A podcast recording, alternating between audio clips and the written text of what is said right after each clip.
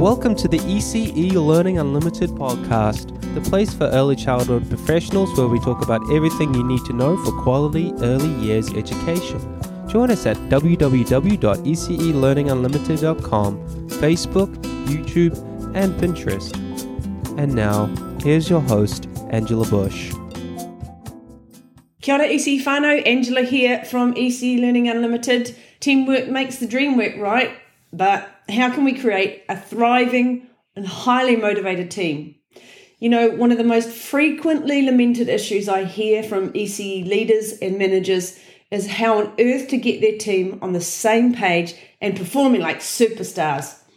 So, how do we create teams who are committed to being their best? Because we naturally have a vision of providing an early childhood service that is consistently fully occupied and with a strong reputation for high quality education and care in our community. And we all want to know that our early childhood services are doing a great job for children and families. Ultimately, the quality of teaching and how our team performs and works together leads to quality outcomes for children. But this can only ever be achieved when we have a team of teachers who are committed to being their best, who are consistently motivated, and who are actually really good at their job, bottom line. Teachers are our most important asset. We naturally want to have a teaching team who are collaborative, supportive, cooperative, and who actually enjoy working with each other, but also who ultimately feel a deep sense of satisfaction in their work, right? Because that makes a difference to how people feel and how they perform in their job. But yet, how many times do we ask ourselves, why do teachers not just see what needs to be done here? Why is the learning environment constantly a mess and disorganized and not the picture of beauty that we envision it should be? How does nothing ever get achieved here? And how can I motivate my team to be better? Great questions. And is there a magic recipe? Is there a secret we can all discover and sprinkle over our teaching teams? Uh, I'm sorry, but sadly, no. However, there are most certainly things we can do to inspire, empower, motivate, and support our teachers to thrive and shine. There are most certainly things we can do to inspire, empower, and motivate, and to support our teachers to thrive and to shine. But to achieve this, we must first start by holding the mirror up to ourselves and taking a long moment to reflect on our own leadership. That's right, we need to start with ourselves. We can ask ourselves things like How effective am I as a leader? How do I contribute to creating a positive team culture in which all of my team members are supported to learn and grow and thrive? Are there any actions, words, or ways that I behave that contribute to staff being unmotivated or not taking responsibility? Do I truly provide space and opportunity for others to take initiative and to take the lead? Am I clear in my communication and in creating expectations? If there's one thing I have learned and I continue to learn after 30 years in early childhood education is that leadership is everything. If you look closely at early childhood services who are amazing in their quality of their teaching, in their environment, and in their team culture, then take a look at the leader. Teams who are thriving are able to do so because they have excellent leadership within the walls, in management, and also within the teaching team. Leadership that empowers others, upholds high standards for practice, creates a positive and supportive culture, and models continuous learning. And if you are the leader of your early childhood service, that starts with you, my friend. So, at the end of the day, what can you do that will make a difference to your team and your teachers? Number one, the first thing, pretty basic, but very, very true do unto others as you would have done unto you. As a manager or a leader in an early childhood service, you are not managing a production line where everyone has a set of tasks that must be completed in perfect order to complete a planned project. I like to use the analogy we're not a sausage factory. In early childhood education, the outcome we are looking for is providing high quality care and education for children and families. But this has got to also be applied to our teachers. You cannot expect teachers to be respectful, empathetic, caring, and responsive to children and families if you don't authentically demonstrate this to your teachers too. Early childhood leaders create the emotional climate in which teachers work every day. So you need to make sure your climate is one of respect, genuine concern, and care. Your team are going to know if you're authentic or not. They will feel it, they will know it. You can't fudge it. The second important thing we need to be doing as leaders is to do our utmost, our absolute utmost whenever we can, to ensure that our teachers get their regular non contact time. And be as generous as you're able to in this. I know that COVID times, crazy, crazy, crazy COVID situations have been making this incredibly difficult. I know that it is also very difficult to get relief teachers and cover, and there are staff shortages. But this is really, really important to manage as best we can. Because having regular non contact time to meet documentation and planning expectations matters enormously to the teacher's sense of competence and achievement. If teachers are constantly missing out on non contact time and they're not able to achieve their documentation during work hours, this is eventually going to lead to poor practice and a sense of dissatisfaction. Most teachers that I've come across in 30 years really genuinely want to be the best teacher they possibly can. But in order for them to achieve what it is that they need to do, in order for them to practice successfully as teachers, they've got to be given time to think, to plan, to be organised, and be responsible for all of those additional tasks that they are needing to do. But they've got to be given time to do that. Alrighty, number three, let's get create clear expectations and communicate these clearly and regularly. If teachers don't know what is expected of them, then how on earth can we be expected to, to ask them to then reach those expectations? And I hear you say, but surely it's common sense. Um, perhaps it is to you, but it is most likely not to everybody else. Your idea of common sense is not necessarily the same as someone else's. We all know that. But when we create shared, documented understanding of this is how we do things here, this is why, and this is the standard we are looking for, then it is not unreasonable to expect that staff will mostly meet these. So we need to be working with our teams to discuss and create shared understanding and then written exp- agreed expectations, usually in the form of a quality practice template or a job description. And we can provide these to new staff as part of their induction. We need to be discussing it with them. We need to invite questions and guide them through these expectations in the first few months on your team. Induction processes should not be underestimated. And I have some really useful uh, toolboxes, webinars, blogs, and courses available at ECE Learning Unlimited from our good friend Ainsley Pallaret from Fix HR on this very topic. Make sure when you have new staff on board that you are guiding them through the expectations of how things work here and what we expect from you in the first few months so that it becomes very clear to people very early on how they should be performing. And it's important that we review these documents annually with our teams.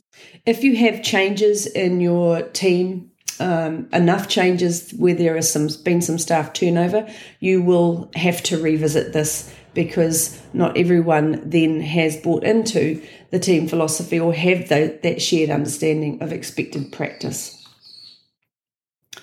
Number four, we need to be grabbing the good stuff that people are doing and acknowledging it frequently.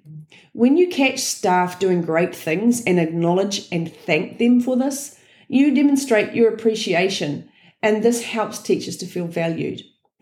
How we make people feel in the workplace cannot be underestimated. If the balance of constructive feedback and recognition of what each person is great at becomes unbalanced, your team will be unbalanced and unhappy. So make sure you're telling people every day what it is that you see them doing really well and thanking them for it. And then, alongside that, closely, number five, let people know when they're doing well, but also when they need to improve and do that quickly. It goes without saying that we've got to have formal systems in place for professional growth cycles and appraisal, But outside of these, it's also important that teachers are regularly given positive feedback and acknowledged for doing a great job. We all know how good it feels to have someone acknowledge us and notice us. Likewise, though, and this is one of the things that is most often overlooked by leaders and managers, is that we cannot shy away from letting teachers know when they need to shift or improve in their practice. If you notice a team member consistently acting outside of your centre's philosophy or agreed standards for practice, then it is your job to tell them honestly and respectfully. When we do this, we need to check in on their understanding too. It's quite possible that this person simply has a blind spot about an aspect of their practice that no one has ever told them about. So it's only fair that we ask them first do you realize that this is something that you do. For example, talking really loudly or taking children by the arm rather than their hand, maybe pulling them. Um, there are loads and loads of things that people do and have no awareness that that is something that they do if they've never ever been told that before about themselves. You've got to act really quickly on this stuff because there is nothing more corrosive to a teaching team than letting somebody else's bad behavior or poor practice continue unchecked. There is no faster way for you to lose your team's trust in you as a leader if you do not manage poor performance swiftly. And imagine it would feel to the person acting in a way that is annoying the whole team or that is outside of what the whole team believes or values and having no idea about that. Imagine if you're that person and you don't even realize that that's how you're making other people feel. So I suggest that you always start from giving a person the benefit of the doubt before making an assumption that they do understand or they do have any idea that they're doing something less than great. And when you do find that moment that you need to be speaking with somebody about their behavior or their performance, please be sensitive about where and when you do that. There is nothing worse for somebody than being spoken to by a leader or a manager in front of others. Let's be sensitive about that and ask to speak with them quietly in a moment that really works for both of you, away from the ears and eyes of others. And that gives consideration to their opportunity to stop and think and reflect on that. Because remember, any time that somebody is given feedback that is possibly going to be perceived as a little negative initially, they're going to feel naturally defensive and they're going to need time to process and think and respond to that. Righty, let's talk about number six. Please, please do not expect staff to work in their own time. It's really simple. If work cannot be achieved during work time, it simply doesn't happen. When we continuously put an expectation on our teachers to complete documentation or any other work in their home time, we create burnout and we can end up with high staff turnover. And we all know that in the early childhood sector at the moment, this is an enormous problem. As leaders in early childhood education, we need to take responsibility for upholding teachers as professionals and for protecting their right to be treated as such. We've got to do our best to ensure our teachers are allocated enough time to complete their administrative and documentation obligations during work hours. If you're regularly finding that this is not happening, happening, then the system is broken and we must seek a new solution or reduce the amount of documentation our teachers are required to do. And this means that as a leader, you're going to need to have an excellent understanding of what quality planning and learning and documentation looks like yourself. You need to understand what it is that you're asking yourself to do, your teams to do so that you're not creating a documentation burden for your team. And I realise this is challenging in the current environment where we are lacking qualified teachers. If we don't protect this for our teaching teams, we're not going to have any qualified teaching staff left to operate our centres. The exodus is massive. If staff choose to do some work in their own time, be very clear that this is not an expectation. I get it. Some teachers just want to do this and they get a feeling of satisfaction from doing some work at home, which is wonderful. I personally love to make teaching resources at home and do so freely in my own time. But I do not for one second expect that others will do this. One of the mistakes I often hear managers and leaders say is, well, people can choose to do what they want and that most of us do this here or we don't have morning tea breaks because we have our breaks with the children on the floor or we don't leave anyone can leave and go and have a morning tea break if they want to though or they don't have to do their documentation at home but most people choose to if most people in your team are doing those things then anybody else really doesn't have a choice because they're going to be the odd one out and they're not going to want to be seen to be bucking the system. So actually, it's not quite as casual and relaxed as you think it is. You've actually created a culture there where everybody just does it. So it's important that you remember that as the leader, you create the culture, the expectations, and how things work here. Okay, the next thing we really need to think about is how we are providing really good professional learning opportunities for our teachers. We will all have mechanisms in place in our early childhood services for appraisal or professional growth cycles where we collaborate with our teachers to set professional learning goals together. But if we truly support our teachers to actually achieve these goals and not actually just pay lip service to them, and if we genuinely want the best for our teachers, then we will provide them with professional learning. It doesn't have to be expensive though. It can be simply in the form of sourcing reading or webinars and short courses for them, all of which, of course, you can access through ECE Learning Unlimited Members Club. If you haven't had a look, please go take a look. Or it can be that you also arrange for teaching staff to visit other services to observe and discuss aspects of practices that you are really wanting to improve there's lots of different ways that staff can get professional learning without spending lots of money. And but ideally, professional learning will also be shared and discussed as a team. Because if teachers are learning in silos, it doesn't necessarily lead to improved outcomes in practice. But when teachers have the opportunity to learn and then discuss with others and grow practice together, we're far more likely to see improved outcomes and teachers motivating each other. Okay, number eight, check in with your teachers regularly. If you've got a teacher who you think is particularly unmotivated and they're underperforming or they're regularly being average and doing their best to fly under the radar, it's time to check in on them. It's so important that we first seek to understand. So we can say to them, hey, listen, I've noticed that you are not particularly motivated lately, or I've noticed that you're feeling looking a bit flat. Are you okay? Is there anything going on that you'd like me to know about? This teacher might actually have a genuine reason for their underperformance right now. And if we check in with them, we might actually be able to work towards a solution together and offer support. So rather than approach them with a stick, we approach with empathy and understanding. But if we do ask, and there is actually not a genuine reason articulated for this, then, by doing so, we've actually opened the door to give this person some honest feedback and to ask for improvement. They may need some support in this area of practice. They may need more, mentoring, they may need professional learning, observation, and some ongoing feedback for a while. Or maybe they just need a boost or a break. Either way, when we talk with them, when we seek to understand, when we give feedback, when we ask for improvement in practice, we're genuinely giving this person an opportunity to improve. But that leads us to number nine, which is move swiftly to disciplinary action when necessary. And never, ever allow bullying in your early childhood service.